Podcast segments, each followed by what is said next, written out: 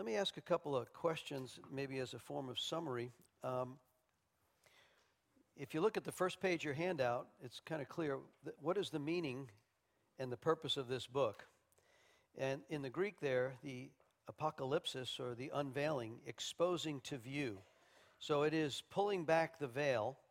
And uh, I've covered in the last sermons, the last two Sundays on this, but let me ask you what is the three purposes that come to mind? Why did Christ reveal, why did the Father tell his Son to reveal through the angel to John? What are the three purposes that kind of stand out in this book? Okay, certainly it's, it's what to come. We, will see this in Revelation 119, which is a very critical verse. Mom, what it says there is, what write down, this is Revelation 119, write down what you have seen, what is now being seen, and what will take place later. So that's one of the purposes. It's the revelation or the prophecy of what's coming. What's number two, meaning uh, maybe the purpose behind the book? Right. It's clearly a warning to the churches. Uh, we're going to look at tonight in depth all of this. We'll see how we get to all seven of them. But it was the seven churches, and there was a commendation by Christ. I see this that you are doing, and I like this.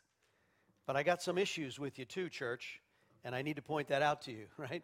And so it was a uh, revelation to the church of the things that they needed to change, or they had the potential for even losing their lampstand. They would lose their church. They, the lampstand was the church, right?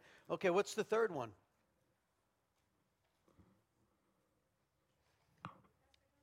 Mm-hmm. Yes. Yes.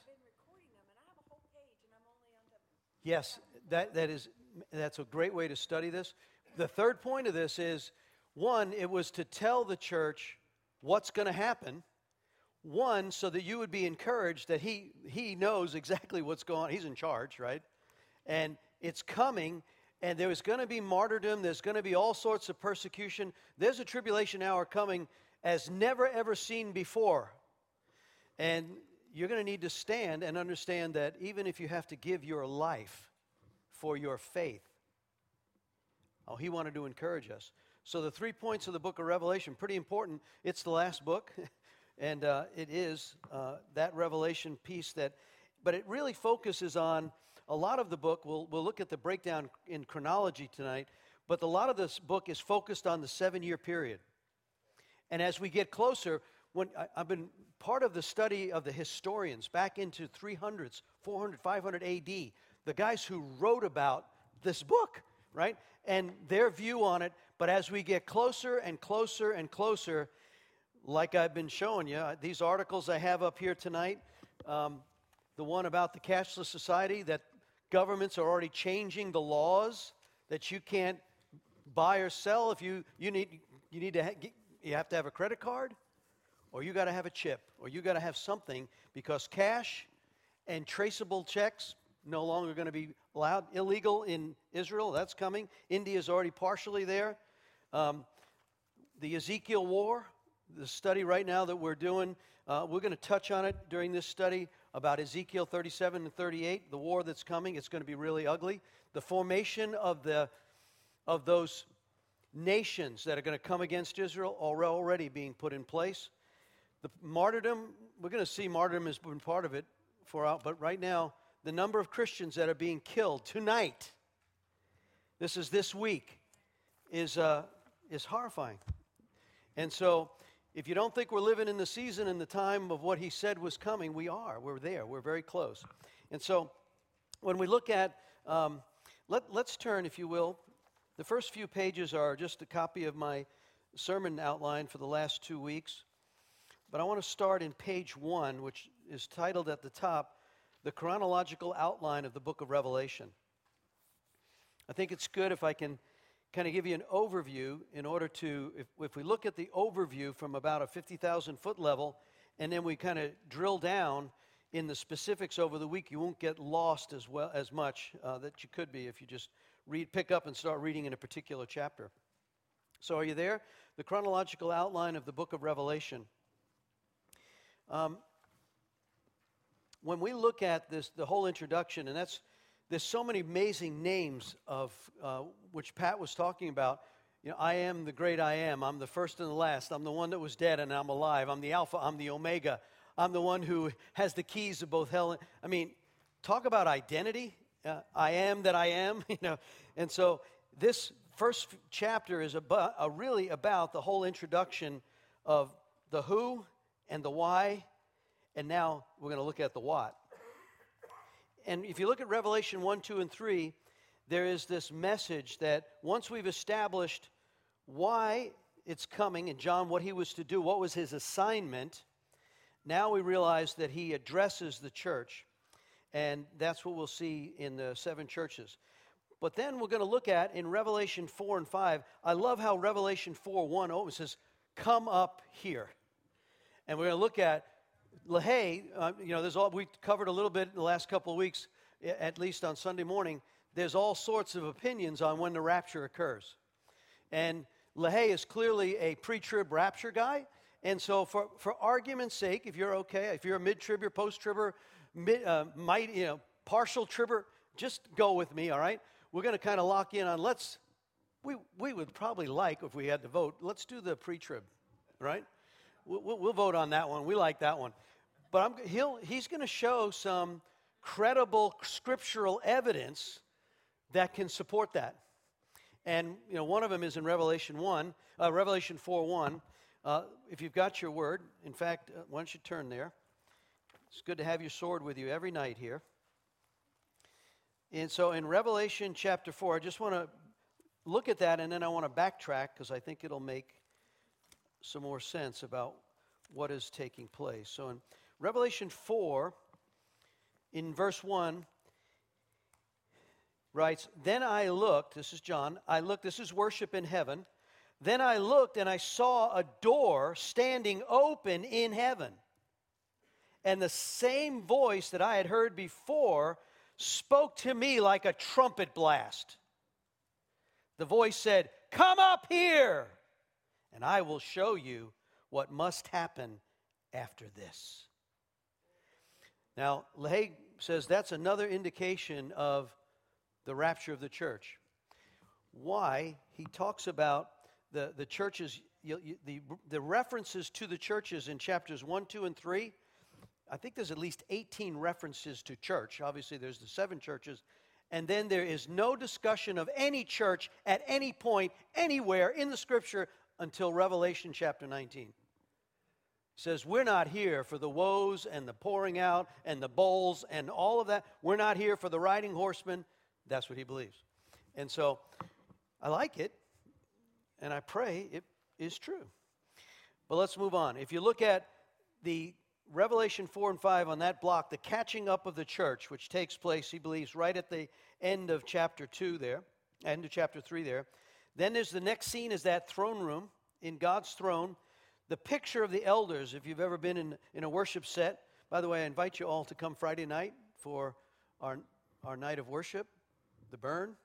Where's Josh? Is it 7, Josh? I think it's 7 o'clock. He's probably in youth. 7 o'clock is when we're going to start. And so when we when we think of the, the worship that's taking place 24 7, 365, and the elders are, down, are worshiping Him, there's that picture of what's going on in heaven while all this stuff. And I used the example this past couple Sundays about the throne room control room, right?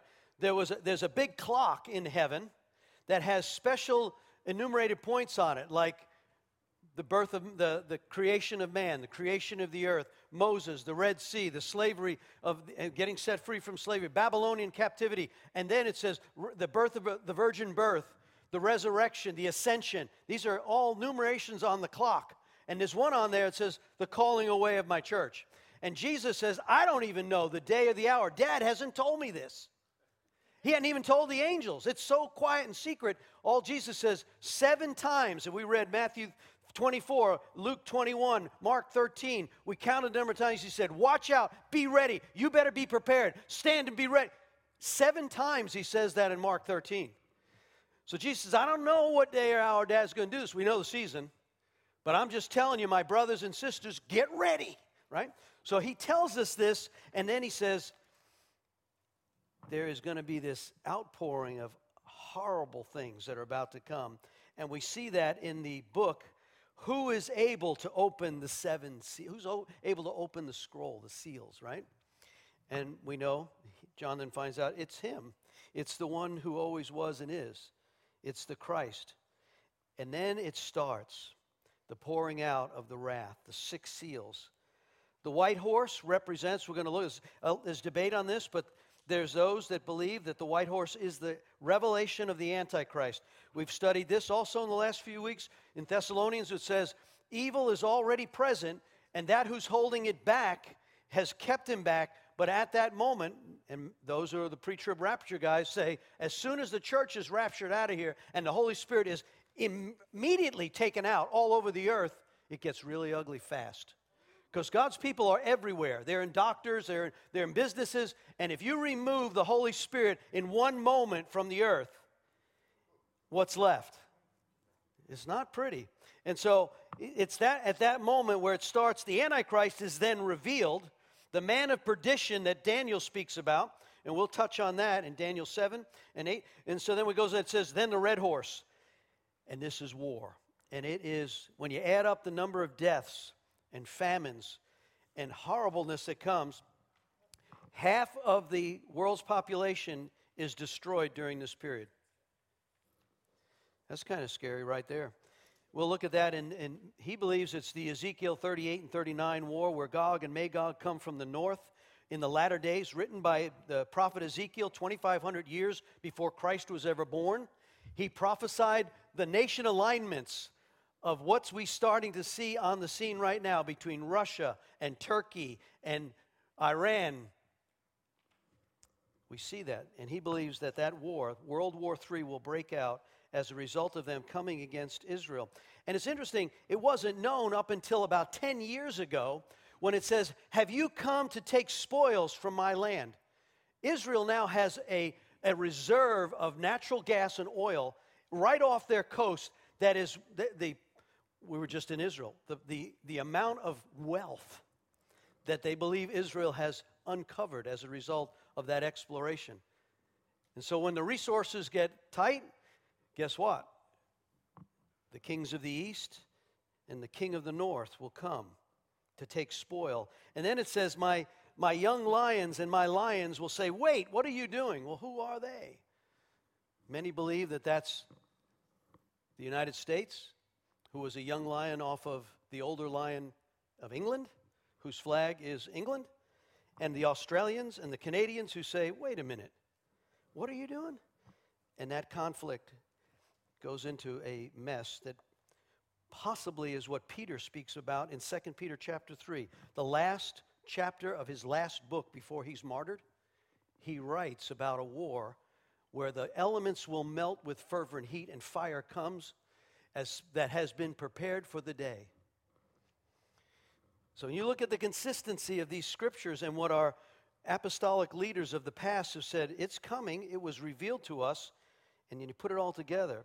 The third horse is that of famine, the pale horse of death, accompanied by hell, and then the martyrdom of the tribulation saints. Nature is, you talk about nature being in a mess, it is in a mess. And then there's this group of revelation of the 144,000 Jews, the 12,000 from each of the tribes. Um, LaHaye believes that they are these Jewish evangelists that just evangelize. And it could be the Roman scripture where Paul says, when the exact number of Gentiles has come in, at that moment, all of Israel will be saved. I believe there's a Gentile clock running. And at some point, when all the marked ones have been saved, it could be that these Jewish evangelists at that point, they go into a play, they drive the Antichrist absolutely nutty. And then we see the tribulation saints that are then caught up again in the throne. We'll look at that when we study Revelation 7. Then the seventh seal, the trumpet judgment starts, the plagues. And the point of all of these next 7 through 18 is it's just plain ugly.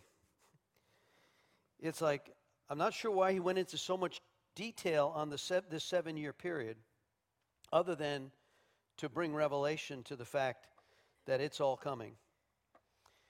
We know that um, there's this footnote here in Revelation 19, and I shared on this on Sunday if you were here, that it's at that point that the wedding feast of the Lamb, all those who have been invited, blessed is he who's invited to the wedding feast of the Lamb.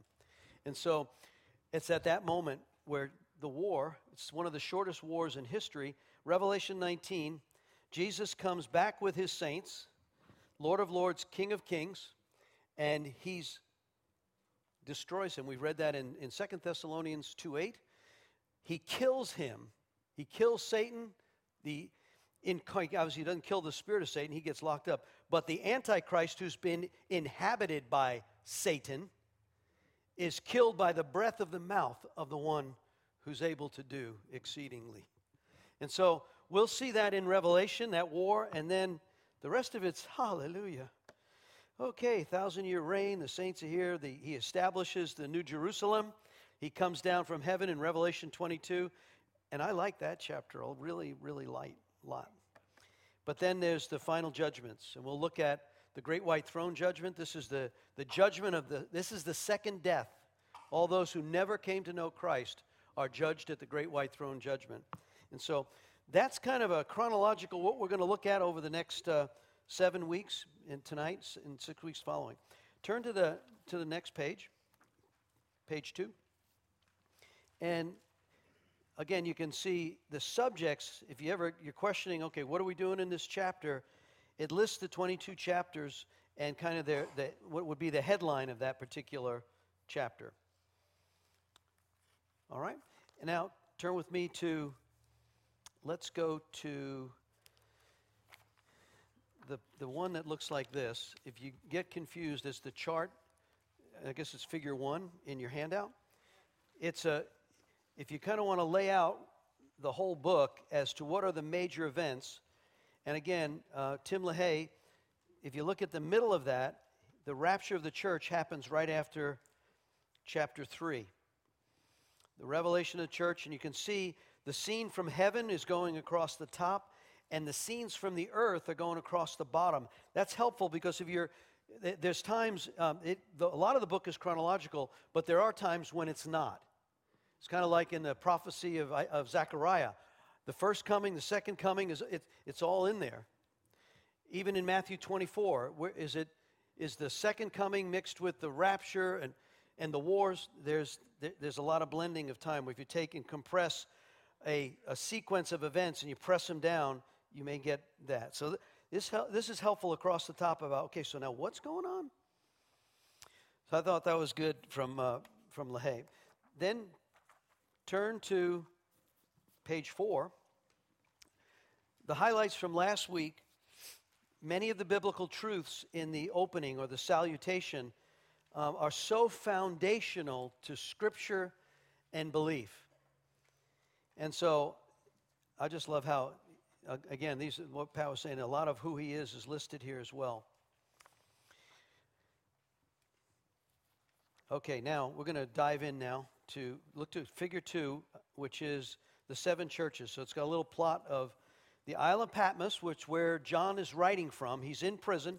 So look at it says figure two on the bottom, and it's got a little picture with the seven churches. And there was a prison where they, during that time, we're going to look at 10 of the Roman emperors who persecuted Christianity during the season of the early church here. Actually, we'll look at the, the persecuted church in some detail. These seven churches, if, I just want to give you kind of a layout of where this is. You see the Mediterranean Sea, where Cyprus is.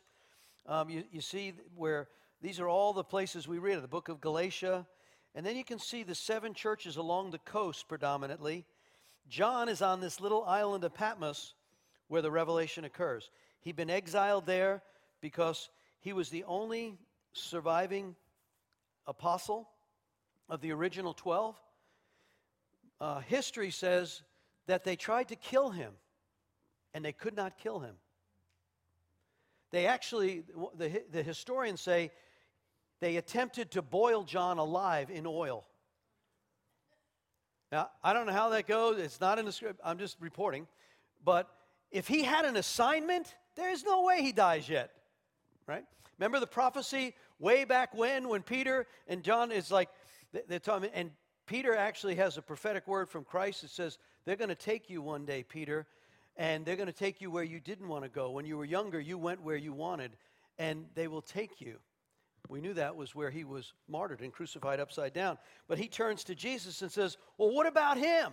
Because I think Peter and John, they had, we talk about competition. Those two dudes, I'm better than you are, I did better than, you know. Pastor Mike shared on don't, don't do comparisons. It's not a good thing, right, today. And, and so when we look at those two guys, so we know that the word over John from Jesus is, What is it to you? If he wants, if I want him to live long, he will. And he did. But he had an assignment. He needed to write this book. Okay, so we look at the, the location of the seven churches.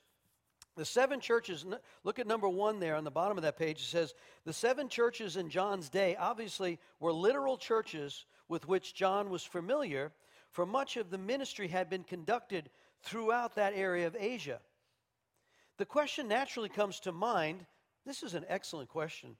There were now hundreds of Christian churches planted. Why did he pick 63 years later after Pentecost? 63 years after Acts chapter 2, when the Holy Spirit uh, descended, he picked seven churches out of, a, of hundreds. These seven. Well, they, they give us some insight to this. It's because they represent both historical divisions of church history, they represent the church churches, and they also represent individuals like us. You'll find out as, as we go through the seven churches, both the commendations and the condemnation, you'll find out, yeah, any of us could be, uh, find ourselves in that place. And so, the seven, number two there, the seven basic divisions of church history. A study of history reveals the church has gone through seven basic periods or stages. Some prophecy scholars show how they parallel, turn to the next page, how they, figure three, how they parallel the same types of our Lord's parables in Matthew 13. That's really interesting. I'll just, you don't need to turn there, but let me just highlight for you in Matthew 13, Jesus, looking at this earlier, Jesus is, teaches parables, right, to give, teach a, a spiritual principle. And in Matthew 13, he starts out with the parable of the farmer scattering seeds. And you know that story, right? The Word of God is the seed, and the farmer, and that, it falls on the right place. It doesn't fall on some ground, and the, the cares of this life come and choke it out. That's one of the parables about the fruitfulness of the church and the excitement. They hear the Word, and they're excited, but then the cares of life come and choke it out. It's an example of what you'll see in one of these churches. You've lost your first love. I have this against you. Then he talks about the wheat and the weeds. The parable of the mustard seed, the little faith, right? The parable of yeast, a little bit of defilement can cause a lot, or a little bit of the kingdom can cause amazing blessing, right? Then the parable of the hidden treasures and the pearl, the parable of the fishing net, and then Jesus rejected in Nazareth. The last church, the church of Laodicea, the apostate church, which many believe is here now. When we talk, we're going to look at these, the, the church of Satan. And I'm like, what the heck kind of church was that there? And uh, interesting statement, or just a point of fact. I understand that Zondervan, who publishes the NIV version, also publishes the book of Satan. Kind of spooky. Is this about money? what is it? I don't know. But anyway, just a thought. I just leave that with you. I've never liked the NIV. just me. Anyway, just scratch that. All right. All right. Uh, are you there on page on figure three? The the theory of the seven churches of Revelation uh, in chapter two. They're prophetical. They're seven consecutive periods of ecclesiastical history. Some have suggested, in fact, this bishop that was martyred in 303, he had a belief at that time, wrote it down, and says that it's both historical and representative. The prophetical elements of this there. And so if you look at 1 through 7, look at that. It is actually the professing church. Ephesus is the apostolic church, and we'll see that. Smyrna was the persecuted church, look at the timing. Of, see where it says AD 30 to 100. So the early church. Remember, Ephesus was the church in Acts 18 and 20. Uh, Paul goes there, he spends three years. His spiritual son, Timothy, is the senior pastor of that church. Paul is in that church for three years. Before he goes to Rome, he, he calls the elders of the church at Ephesus in Acts chapter 20 and says, Come and see me. They come to them, says, This will be the last time you see me, guys. He goes, Now I have a warning for you. Vicious wolves will come into the church from within the church to destroy it. Now, you, as the bishops or the overseers of the church, will need to protect the flock from the vicious wolves. So, this is this apostolic church that Ephesus, in fact, was accounted to plant many of the other churches. So, it was a church in revival. They, they, it was this place where the apostolic church in that early, closest to when Jesus has been there, was on fire. But we'll find later, they lost their fire. They actually left it. They didn't lose it. Smyrna, the persecuted church, we're going to look at the, the martyrdom that took place there. Pergamus is the state church. The next two churches, Pergamus and Thyatira, is the papal church. It's the state church. It's where the church is now governed and ruled and run a lot by the government and the impact of what that looks like. And we'll find out that gives rise then, in that dark period, to the Reformation. Martin Luther, the, the pinning of the, the, the, the, the statement against the church that had become so corrupted. That's the Reformed church in Sardis between 1500 and 1790. Um, and then Philadelphia, the missionary church. Now, I got excited about this one. In 1730, it was the birthing of the missionary movement, the Western church going out. It was probably the biggest move ever since Paul's journeys. And then Unfortunately, I believe we're here now. We're number seven. We're at the place of the apostate church in Laodicea. And so we know that Jesus warns these seven churches in the time that you need to take action against some of the things I've seen. And if you don't, you will lose your lampstand. There is no more church at Ephesus anymore, no longer exists. And so turn to the page, figure four. This is a good summary. I like this a lot also. It, it helps when you go across. There's the seven churches across the top. It gives you the, uh, the timing of that, which AD, blue Toyota interior dome light on. Anybody have a blue Toyota? Okay, good. Pam's going to get it. All right. Um, huh? Question. Okay. Here we go, Vince.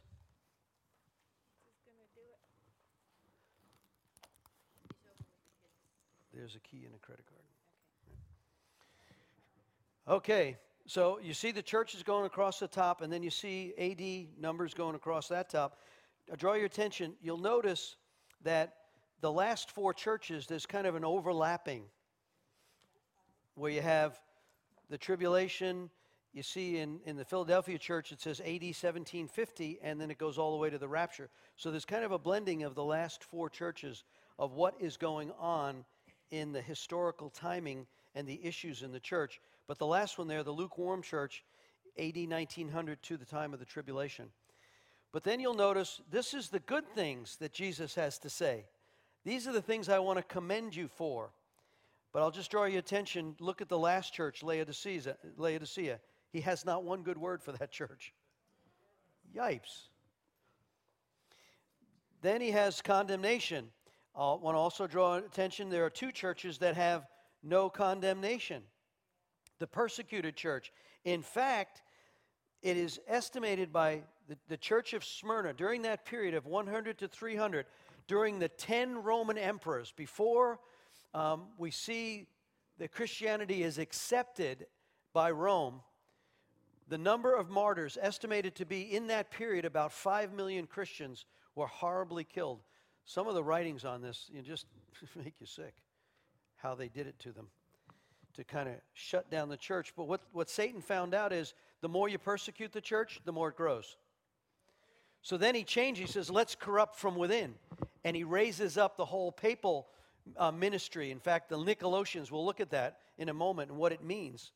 But it is the the, the acceptance as a government run church and what it brings. But you'll notice the condemnation there's none there for the persecuted church under Smyrna, but there's also no condemnation under the church of Philadelphia, the brotherly love church, the, the one that's there. So he, Christ himself, had no negative condemnation. There were suggestions, but he didn't condemn them for certain behaviors. I think that's important when we kind of think about this. And then the council, this is what he recommends they do. In the, if you kind of go across and look at the Laodicean church, these people were so arrogant and prideful. They were the church with lots of money. Wake up, America. they had everything. What do you need? They don't, oh, we got, we don't need anything. We got, we can, we can, we're, we're, we're wealthy, we're fine, we can see. No, no, no. You're, you're actually, you're wretched, you're miserable, you're poor, you're blind, and you're naked. Not, not cool. And so he suggested that they should go buy gold from him and buy clothing from him. Get your eyes fixed and become more zealous and repent. And then he challenged uh, the challenge to them about if you would do these things, here's the promise. So that's a, a good, again, summary. If you don't have a word with you, the next uh, three pages are actually verse by verse for chapter 2 and 3. So I want to start. I want to read through that right now. Let me just read chapter 2 and 3 of Revelation. You guys can follow along if you like in that those verses that are there. I'm going to read out of the, the New Living. We'll begin in chapter 2, verse 1. The message to the church at Ephesus. Write this letter to the angel. Remember, we spoke last night, uh, last week about the, every one of these churches had a particular angel assigned, and I just felt that was really good news. Write this letter to the angel of the church at Ephesus. Interesting, he writes to the angel. The letter goes to the angel. Was he the emissary of the carrier? This message is from the one who holds the seven stars in his right hand, the one who walks among the seven gold lampstands, which are the churches. I know all the things that you do, and I have seen your hard work and your patient endurance, and I know you don't tolerate evil people. You've examined the claims of those who say they are apostles, but they are not you have discovered the liars, that they are liars, and you have patiently suffered for me without quitting. Now, I'll just stop here for a moment. Reflect back what I said. Paul loved the church at Ephesus. He warns the Ephesian church leaders. 63 years earlier, Paul warns them vicious wolves will come in to tear the church apart. 63 years later, John, through the revelation, says, I like the fact that you have come against these ones, these apostles who think they're this, but they're not. They're liars. You've not tolerated them. A fulfillment. They did what was asked for back then. Two generations, probably, of, at least, of leadership in that. Let's pick up there.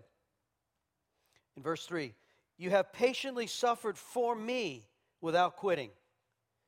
But I have this complaint against you. You don't love me or each other as you did at first. I, sh- I shared this Sunday. I think this is the worst of all the con. Maybe be the lukewarm church that's kind of dead as a doornail, or they think they're not. But this one, they were so on fire, and yet, 60 years later, the next generation, they did not pass the torch of that revival. That ought to get us really convicted. I, I just we have to do well with all of the children. We have to, we have to inspire them for that. Look, verse 5. How far have you fallen? This is our verse for the year. Consider your ways. Consider your ways. Haggai 1 7. How far have you fallen?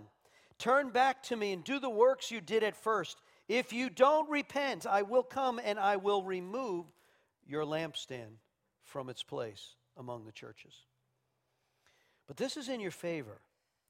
You hate the evil deeds of the Nicolaitans, just as I do. Anyone with ears to hear must listen to the Spirit and understand what he's saying to the churches. To everyone who is victorious, I will give the fruit from the tree of life in paradise of our God. I want to address this again because the Nicolaitans is going to come up again and again. If you have, um, I don't know if anyone's here, if you need, if you want to buy one of these, they're five bucks. First come, first serve. But if you want to look on with me and invert, you don't need to, but I'll read it to you. But if you have one, in uh, page 47, he deals with this thing about the Nicolaitans. Nicolaitans, Nicolaitans, my life. Okay. Um, first of all, what it means is Nico means to overthrow or to conquer. And Latians or Laos, and it means laity. It is the conquering of the laity. It's part of the papal structure or the religious guard where we elevate the leader of the church. We will see they restricted who got copies of the scriptures. They did the services in Latin.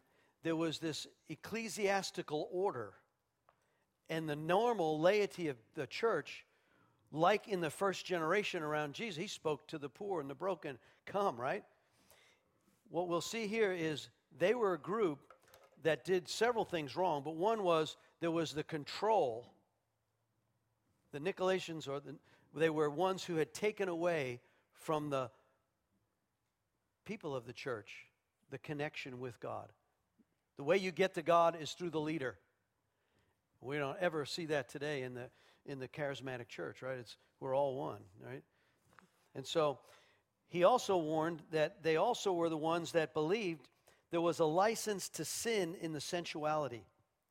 That you could have, remember, there was uh, a lot of defilements in the churches that um, were church prostitution. You think about that.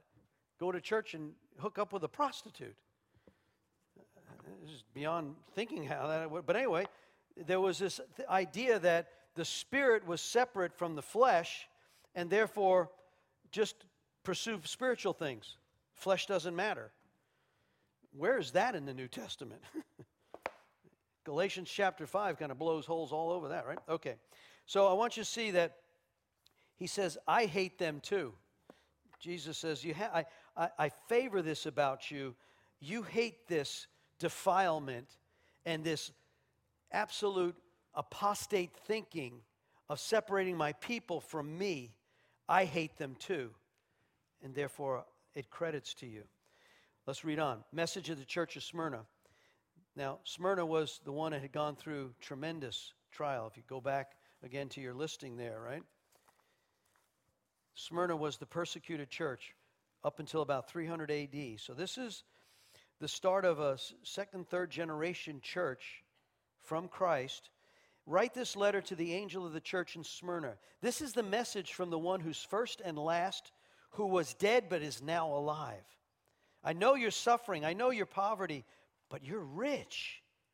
Compare that now to the Laodicean church, right? I know the blasphemy. See, it's not all about the ornateness and all the pretty stuff. It's about what's really going on inside. Right? That's what he's saying is you're really rich. I know you're suffering, your poverty, you're rich. The blaspheming of the, those opposing you. I know the blaspheming of those who oppose you. They say they're Jews, but they're not because they're actually of the synagogue that belongs to Satan. Don't be afraid of what you're about to suffer. The devil will throw some of you into prison to test you. You will suffer for 10 days. Just hold that thought for a minute, we'll come back. You will suffer for 10 days, but if you remain faithful, even when facing death, I will give you the crown of life. Anyone with ears to hear must listen to the Spirit and understand what he's saying to the churches. Whoever is victorious will not be harmed by the second death. Another important statement. Second death is the, the judgment at the great white throne judgment of all those who've never believed. If you will stay victorious, and even in the face of martyrdom, you'll never see that death, that second death, right? That's 1 Corinthians 15. Read that last Sunday as well. Oh, death, where is your sting? Oh, death, where is your victory? Right? In that prophecy by, he said, I got it directly from the Lord, right? He said, in that point where the, the trumpet sounds and the dead in Christ are raised first, and then we who are alive will caught, be caught up together with them and so shall we ever be with the Lord. It's this promise of this place where you're not going to see death. Terry and I, Pastor Terry and I have talked about this. I wonder what it was like. He's read a lot of the martyrdom books, and who was it, the guy who was burned at the stake and didn't seem to even faze him? Ignatius, yeah that maybe there's this veil. I don't know. Maybe it's wishful thinking. I don't know. But there's something about that place where this thin veil, we, we make such a big deal of it. And I, and I understand it, but there's such a thin veil between death and life. How fragile is the more we walk this, we realize how fragile this thing is, right? And so he just says, You're not going to taste it. Keep your perspective on what is going on, because if they come for you, you will not taste that death. 10 days. Um, let me again, I'll ask you to kind of look at in that page 51 in your, out, in your book, deals with the whole church at Smyrna. And it's the faithful church in persecution. This is LaHaye and some of the commentaries' belief about what, what's this statement of the 10 days. We know from Daniel's prophecy, right? In the seven year period, Daniel deals, and we'll look at this in a couple weeks. We're going to put all the prophecies together. We're going to line them all up, Old Testament and New. It's going to be clear about, whoa, the picture of this thing is like, it's getting clearer. Well, what Daniel deals, remember the days? There's a number of days, and how many days? And they try to figure out how many years does that correlate? Because a day is like a year, like Peter says, a thousand years, uh, a thousand days a year. Woo! A thousand years is one day with the Lord. Well, what the commentators believe here, these 10 days are actually 10 Roman emperors who persecuted the church during the period of the church of Smyrna. Nero was the top one, but then it goes on Domitian, Trajan, Marcus Aurelius, Severinus, Maximus, Decius, Valerian, Aurelian, up to Diocletian, up until 305, at which point, what happens? Anybody know your history there? Say it again. Constantine. Actually, I think it's is his mama or his grandma, but you know they have a lot of power those mamas and grandmas, right? And uh, Constantine then recognizes he actually it goes into some detail. He had a vision. He reports in some of his writings. Constantine had a vision, and anyway, he converts. He says, and at that point, Rome acknowledges that the the church religion. It's the good news the church religion or the acceptance, no more persecution, freedom, right? That's good for about 100 years. and then, uh oh, we start getting all this dark age stuff coming in. Um, but I want us to see that the 10 days represent you will be persecuted during this season. Remember, this is the historical perspective that that church represents over 150 years. It's the great persecution. Over 5 million Christians fed to the lions. If you've ever been to Rome and you've seen the Colosseums, the lighting of Christians dipped in tar, burning in the midst of the, keeping lights on by burning Christians. Some of the things they did were just uh, incredible under, and, and some of them tried so hard. In fact, the worst of the worst was the last one. And we see from that, in the midst of that persecution, the church thrives. What is it about that that causes? We see that in the Chinese church, right? Dennis Balcombe, who's a, a major evangelist in, in, we've met him. Terry and I have, Pastor Terry and I have met him. He's led over a million and a half Chinese. He came to Voice of the Apostles and he shared privately how they meet in caves and quiet things. This week, one of our veterans came to me this week and he said, Are you seeing what's going on in China? they're getting inputs. They're burning churches. Christian churches are being burned to the ground. They've arrested the pastor, the senior leader, and the church is still meeting outside the burnt church in defiance. The church grows in the midst of that. It's when we get lazy and have too much that sometimes we lose our fire. And so, that 10 days, I believe, represents what Jesus was saying prophetically is there's going to be a season here where you're going to go through a lot of, of lot of trial and tribulation, but don't give up. Even if they come, it's interesting. He says here, even in facing death, because that's how many of them face death during that period. All right, let's pick up in verse 12. Write this letter to the angel of the church in Pergamos. The message from the one who is the sharp has the two sharp, the sharp two-edged sword. I know that you live in the city where Satan has his throne. I don't like that city. Woohoo. Yet you have remained loyal to me. You refuse to deny me, even when Antipas, my faithful witness, was martyred among you there in Satan's city. We'll come back to that in just a minute. But I have a few complaints against you. You tolerate some of those who teach is like that of Balaam, who showed Balak how to trip up the people of Israel. He taught them to sin by eating food offered to idols and committing sexual sin. In a similar way, you have some Nicolaitans, Nicolaitans among you who follow the same teaching. Repent of your sin, or I will come to you suddenly and fight against them with the sword of my mouth. Anyone with ears to hear must listen to the Spirit and understand what he is saying to the churches. To everyone who is victorious, I will give some of the manna that has been hidden away in heaven. Now, that's a wild statement. There's some hidden manna in heaven. And some of those guys get to eat of that. What is that about? And I will give to each one a white stone. And on the white stone will be engraved a new name that no one understands except the one who receives it. A lot of promises there. Hidden manna, victoriously, white stones, new names. Whew, glory to God. I wonder if our name tag in the new city, you'll be, what, what's your name going to look like? Anyway, get excited. All right. What, what about this? Um, we got Balaam and Balak. What's that all about? And what about those who you they remained faithful when my faithful servant Antipas was martyred among Satan's city. What is that? Okay. Well, let's look at um, if you turn to page 57 in your if you have your book, the church at Pergamum. It turns out, I did some history on study on this one. John planted the church at Pergamus and he ordained a pastor, and his name, as you might imagine, was Antipas. He was the senior pastor of the church there. And there was such vile stuff going on in that city. He was a deliverance guy.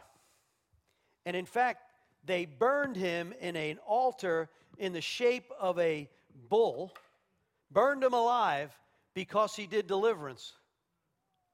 Hello. And Jesus takes note of that in heaven.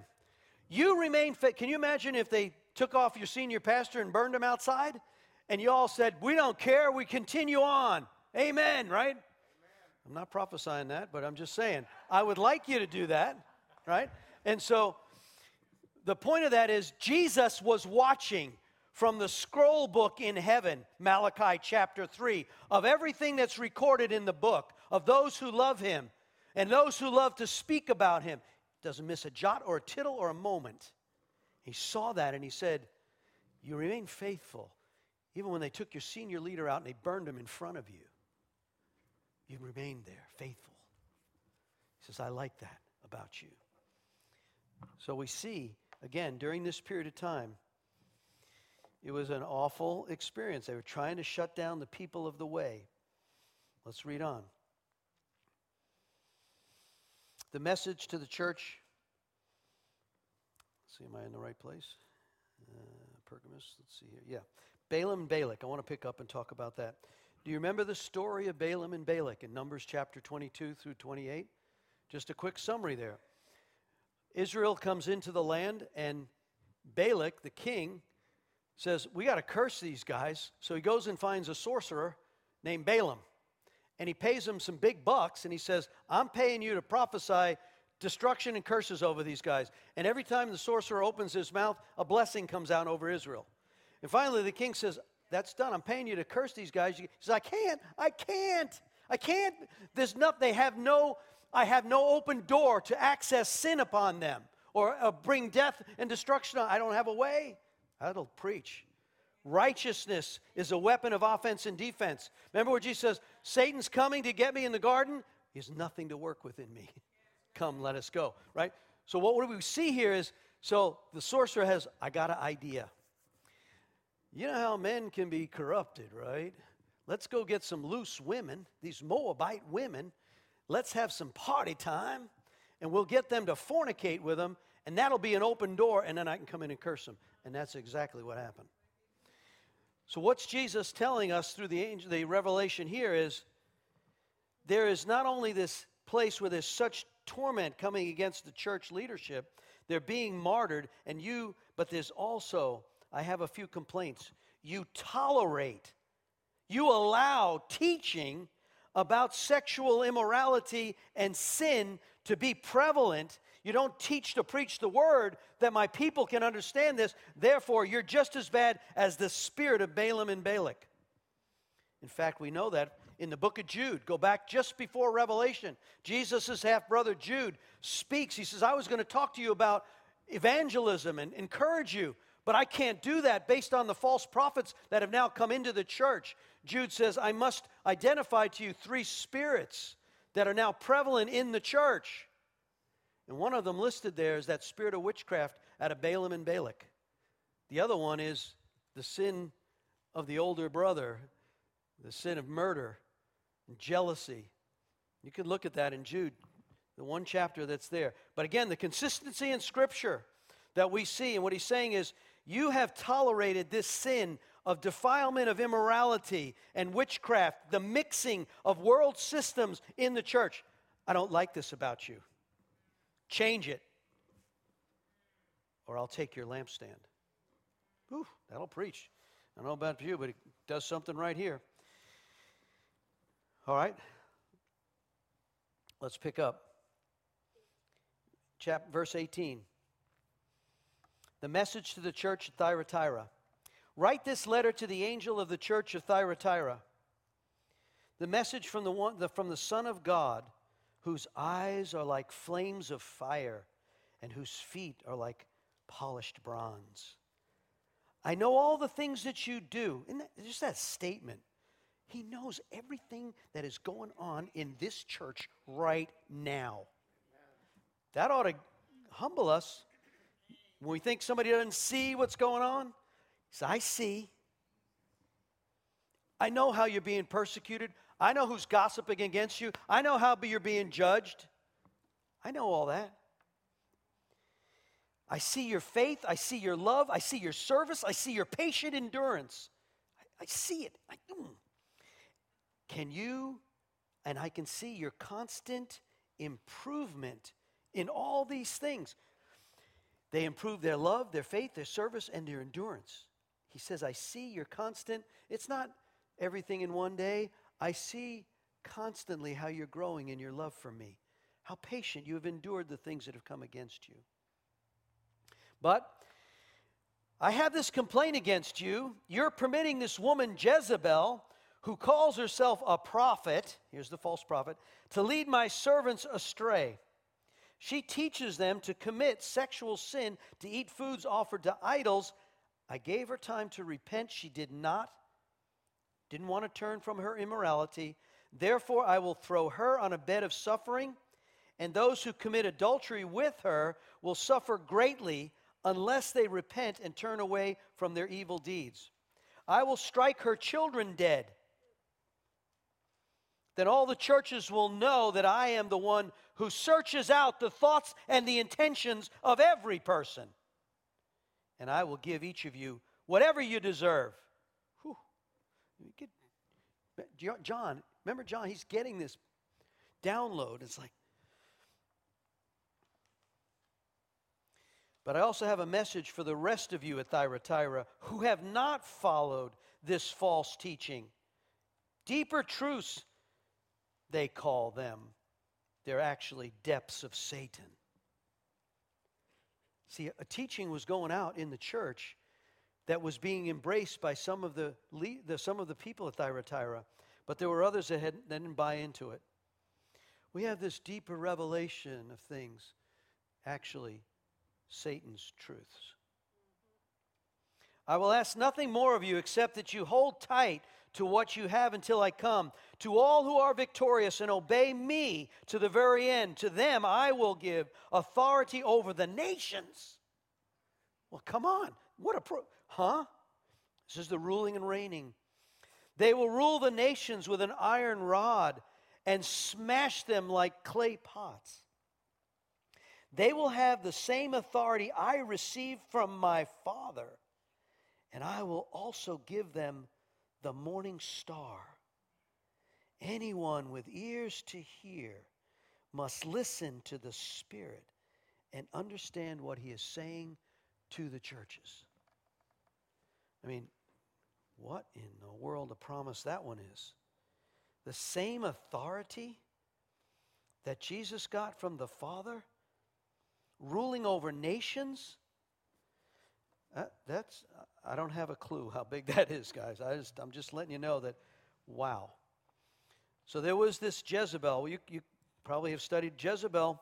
We know who she was as a real person. She was a wicked, a wicked queen, right? Involved in all sorts of murder and everything. We know she, she gets her due, right? She gets uh, knocked off a ledge and eaten by dogs, and yeah, she doesn't end up too cool. Um, we also know that Jezebel is a spirit, and it's not just a female spirit. I've seen it in males. It is an, it's a spirit that undermines legitimate authority, whether it's in a business, a school, a church, a house. It, under, it undermines legitimate authority and tries to rule and reign. Can do it both sexually through all sorts of manipulation and control. Sometimes they use money. I give a lot to the church, therefore I ought to have influence over you. Not in this church. Anyway, so I'm just saying that there's this spirit that was permeated and allowed. And again, there was immorality. The eating of food, the, the commentaries talk about this several times. The giving or eating of food that's been offered to idols is often a corollary to compromise with the world. Think of it this way we're supposed to be different, right? As Christians, we're not of this world. What you, I think it was Jason sharing, uh, might have Jason might have shared this Monday night at the men's group. Um, how you get entertained. What happens on New Year's Eve or happy hour ought to be different from the rest of the world. So if we partner with the world, if we're no different than the world, then what he's saying is you're just eating food offered to idols. You've used the idolatry of the world, the pleasures, and the seeking after those things as a substitute. And I don't like that about you. Okay, moving right along. Let's look at the church at Sardis. Chapter 3, verse 1. Write this letter to the angel of the church at Sardis. This is the message from the one who has the sevenfold Spirit of God and the seven stars. We looked at that in Isaiah last week, right? Sevenfold spirits. I know all the things that you do and that you have a reputation for being alive, but you're dead. Wake up. Strengthen what little remains, for even what is left is almost dead. I have found that your actions do not meet the requirements of my God. Whew. Go back to what you heard and believed at first. Consider your ways. Our verse for the year. We're in a 21 day fast. Consider your ways. Go read Haggai 1 and 2. Consider your ways. What this book is replete with. Where are you? Do you know where you're at? You think you're okay? You're not okay. Look at these things. What are these defilements? How have I? It's a good time to do that. Go back and to what you heard and believed at first and hold to it firmly. Repent and turn to me again. If you don't wake up, I will come suddenly as unexpected as a thief. Yet there are some in the church at Sardis. They've not soiled their clothes with evil. Remember what we read last week? Revelation 19. The bride has made herself ready. The garments she will be wearing at the wedding feast of the Lamb are the good deeds done by her by the people of God. Here's another flashback. There's some in Sardis, they're not wearing those dirty clothes. They will walk with me in white, for they're worthy. All who are victorious will be clothed in white. I will never erase their names from the book of life. I will announce before my Father and his angels that they are mine. Whew. Anyone with ears to hear must listen to the Spirit and understand what he's saying to the churches. You know, if you look at this, the books shall be opened. Daniel, book of Daniel says the books. Revelation says there's the books of life, the books of works that are done. It says, it says here, I don't know how that takes place in heaven. Is it going to be, dun, dun, dun, let me introduce you to my daughter, Mary Esther. Here she is, right? It's like, wow. And, you know, it's kind of like night to shine when they come down the, the thing, right? It's me. I don't know how that's going to work, but it certainly could be that. And again, your eye has not seen, nor has your ear heard what I have prepared for those. But it says, I'm going to announce your name, and your name is never going to get erased from the book of life. Message to the church at Philadelphia. It's the church of brotherly love, number seven there. It's also the missionary church. I'm going to read a little bit here in a minute, but I want to just read this caption here. It says, This write to the angel of the church at Philadelphia. This is the message from the one who is holy and true. The one who has the key of David, what he opens, no one can close, and what he closes, no one can open. I know all the things that you do. I have opened a door for you that no one can close. Whew, that was a lot about our prayer this morning. There's a new beginning, there's this new season the butterfly was coming out of the cocoon. It was, there was so much confirmation of what God is going to do in this season. He said, No one's going to close that door. I know you have little strength. You're feeling pretty weak? Yet you've obeyed my word and you did not deny me. Look, I will force those who belong to Satan's synagogue, I'm going to force them those liars who say they're Jews, but they're not, to come and bow down at your feet. They will acknowledge that you are the ones that I love. Now, how's he going to do that? He's going to grab him by the nape of the neck and bow to my son. Woohoo! Like, they had it right and you didn't. It's like, how? Whoa. I mean, it's going to be dramatic. I don't think it's going to be, oh, everything's wonderful. Think it's going to be a lot of drama, at least until it gets flowing. Because you have obeyed my command to persevere, I will protect you from the great time of testing that will come upon the whole world to test those who belong to this world. Now, this is a key verse that the pre tribbers use, and I think it's a valid one. Verse 10 there says, Because you have obeyed my command to persevere. What does that look like? Perseverance against sin, temptation, torment, not re- renouncing faith because Jesus said, When I come, will I find faith when I come back? So he says, You've persevered and you've kept my commandments. Because you've done that, I will protect you from the great time. This is, this is not any time, this is the great time of testing. The hour, it says, the King James says, I will keep you from the hour of that temptation. It's that period that you have not denied me. I will keep you from that which is coming on the whole world. I think that's a good pre trib verse. I'm coming soon. Hold on to what you have so that no one will take away your crown. You have a crown. You've got a crown. I don't know how many diamonds are in each one's crown, but they've got a crown. All who are victorious will become pillars in the temple of my God. They will never have to leave it. And I will write on them the name of my God, and they will be the citizens in the city of my God the new Jerusalem that comes down from heaven of my God. And I will write on them my new name. Anyone with ears to hear must listen to what the Spirit and understand what he's saying to the churches. There's a, in the commentary here, or in the write up that LaHaye does on page 78, again, this is just a interesting input that missionary movement that really took place in the 1700s, where the, mes- the Western movement, probably the greatest since Paul's missionary journeys, um, he, he talks about who some of them were. The faith missionary movement that really was birthed. The first missionary, anybody know the first missionary's name? I didn't know this. William Carey, actually. William Carey, well, it's in 1793, he says there was a first foreign missionary during this season. William Carey, he was a, he was a basically, he went to India. He was a, a shoeman. He was a cobbler. He took care of shoes. And he got so, at this point, they're making available the scriptures. And he reads the scriptures. He goes, We got to do the Great Commission. And he goes to India. You ever been to India? Hello. That's a tough place to minister.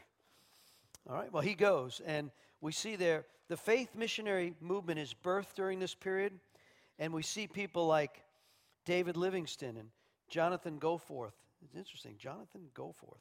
He went forth. Literally, thousands of people go to Africa, China, Japan, Korea, India, and the missionary movement is, is birthed during this. They, had, they were so moved by the scriptures when they read the book of Revelation and they read the fact that Jesus was coming back. The second coming prompted so many of these people we got to do something, we got to get ready. There's a lot of people, we got to get them.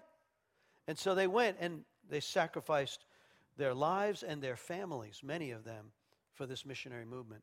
But it was a spirit over the church at that point, the church of brotherly love, that missionary movement that phased, kind of developed a lot of where the church is today worldwide. All right, let's, uh, in the closing moments here, let's finish this last church. Verse 14, Revelation 3:14, the message to the church at Laodicea. Write this letter to the angel of the church in Laodicea. This is the message from the one who is the Amen. the faithful and true witness, the beginning of God's new creation. I know all the things you do, that you are neither hot or cold. I wish that you were one or the other, but you're lukewarm water, neither hot or cold. I will spit you out of my mouth. You say, I'm rich. I have everything I want. I don't need a thing. You don't realize you're wretched. You're miserable. You're poor and you're blind. How would you like that job description? You imagine sitting there in a job description interview with your boss and having him say, "You, how do you think you're doing? I'm doing really great. I, am doing. You're a wretched, poor, blind. You're a mess. I mean, golly, that would be a really tough job description. Kind of a performance improvement plan. We used to call them in General Electric. You'd be on a pip in a quick. And so don't you realize that you are wretched, miserable, poor, and blind and naked? I advise you, you better buy gold from me. Gold that has been purified by fire. Then you will be rich. Also, buy white garments from me, so you'll be not ashamed by your nakedness. Imagine getting invited to the wedding feast of the Lamb and you think you're clothed and you're not. You think, whew. Buy white garments, and you'll not be ashamed of your nakedness, an ointment for your eyes, so you'll be able to see. I correct and I discipline everyone that I love. Now, that's, that's good news. This is not, you're such a wretched mess, I, there's no hope for you. He says, do this because I discipline those who are not on track. Be diligent be diligent. The word for this year is be deliberate, right, Mom? Intentional. Intentional. The deliberate church. In fact, a couple weeks ago was the church that's diligent that has oil in her lamps, was one of the words. What he's saying is you need to be deliberate in what you're doing. Consider your ways and be deliberate. And then he goes on, he goes, Behold, if you bought this gold and you're deliberate and you turn away from your indifference, look. I'll stand at your door and I will knock and I'll invite you. Come and open the door. I'll come in. He's, he's the one out there knocking. Before there was an open door in heaven for that church, but now he's saying, I'm at the door, but you're going to have to open it. You're going to have to invite me in by your diligent approach to life. I'm knocking, I'm, I'm knocking on your heart, I'm knocking on the circumstances. If you'll open it, I'll come in and sup with you. I'll have communion with you. But you're going to have to open the door because you've walked away so wretchedly and naked and blind. In your prideful arrogance, you think you're all this and you're not. That's a humbling word. That ought to get us like, we need to consider our ways. The problem is, Dave Hetland says, the problem with deception is you don't know you're deceived. In fact, it's probably worse than that. Let's finish. He says, I stand at the door and I will come in and sup with you, and you and he with me. 21. To him that overcometh will I grant to sit with me in my throne. Hello. I don't even, I don't know about you, but the idea of you sitting on the same throne as the King of all kings, maybe it's just my unworthiness or like, huh? I know that James and John's mama negotiated with Jesus. Can my son sit like and let, you don't know what you're asking, mama. Oh, yeah, I do. Okay. Can they taste the cup of wrath that I'm about? Oh, yeah. Her first son was martyred, first martyrdom. James, first apostle. We know John was the one who ushered in the disciple whom he loved. He lived the longest and gave this great revelation to us. To him who overcomes will be granted to sit on the throne, even as I also overcame, and I now am sitting with my Father on his throne. He that has an ear to hear, let him hear what the Spirit is saying unto the churches. Let's just read verse 1 of chapter 4 and we'll be done. After this, so he addresses all these churches, does their performance appraisal. And then he says, After this I looked, and behold, a door was open in heaven. And the first voice which I heard was as it was like a trumpet talking with me, which said, Come up hither, and I will show you the things which must be hereafter. Remember, we read last week about the rapture. when the trumpet sounds, and the dead in Christ shall be raised first, and that we who are alive shall be caught up together with them with the Lord in the twinkling of an eye. So there's a trumpet blast. Many believe it coincides with some of the feast days, the Feast of Trumpets. I don't know. It's an interesting thought.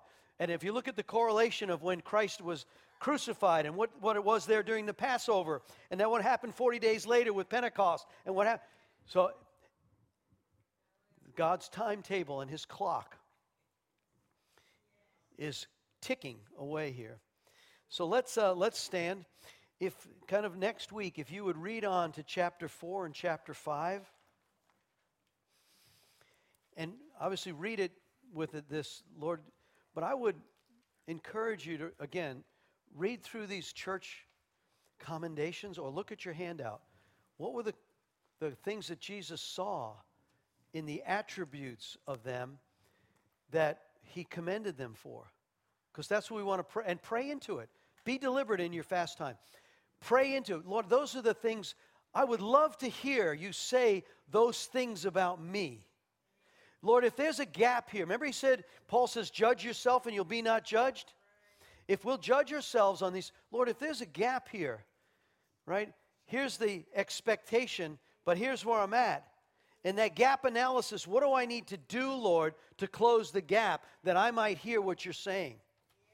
And so, Lord, pray through those. You commended this church. Lord, is there anything? Ask the Holy Spirit. James 1 says, if you lack wisdom, ask the Holy Spirit. He'll show you. And what will happen is he'll bring revelation to you. Be- why? Because whom I love, I discipline. Would you rather do it with him asking, How can I do better? Or would you like to go to the woodshed? We can do this the easy way or the hard way, son, daughter. And so I believe this is a really good way. It's specific and it's using the Word of God, which is full of living power, Hebrews 4, to cut between our soulish realm, our mind and our will, and our emotions. And we ask the Spirit man to come in line with the Spirit of God. He's the teacher. So, Lord, I just thank you right now in Jesus' name.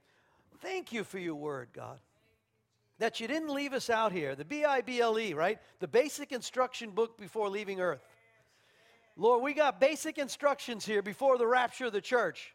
It's the, the manual that we're supposed to look at and figure out how this machine is supposed to operate in the kingdom.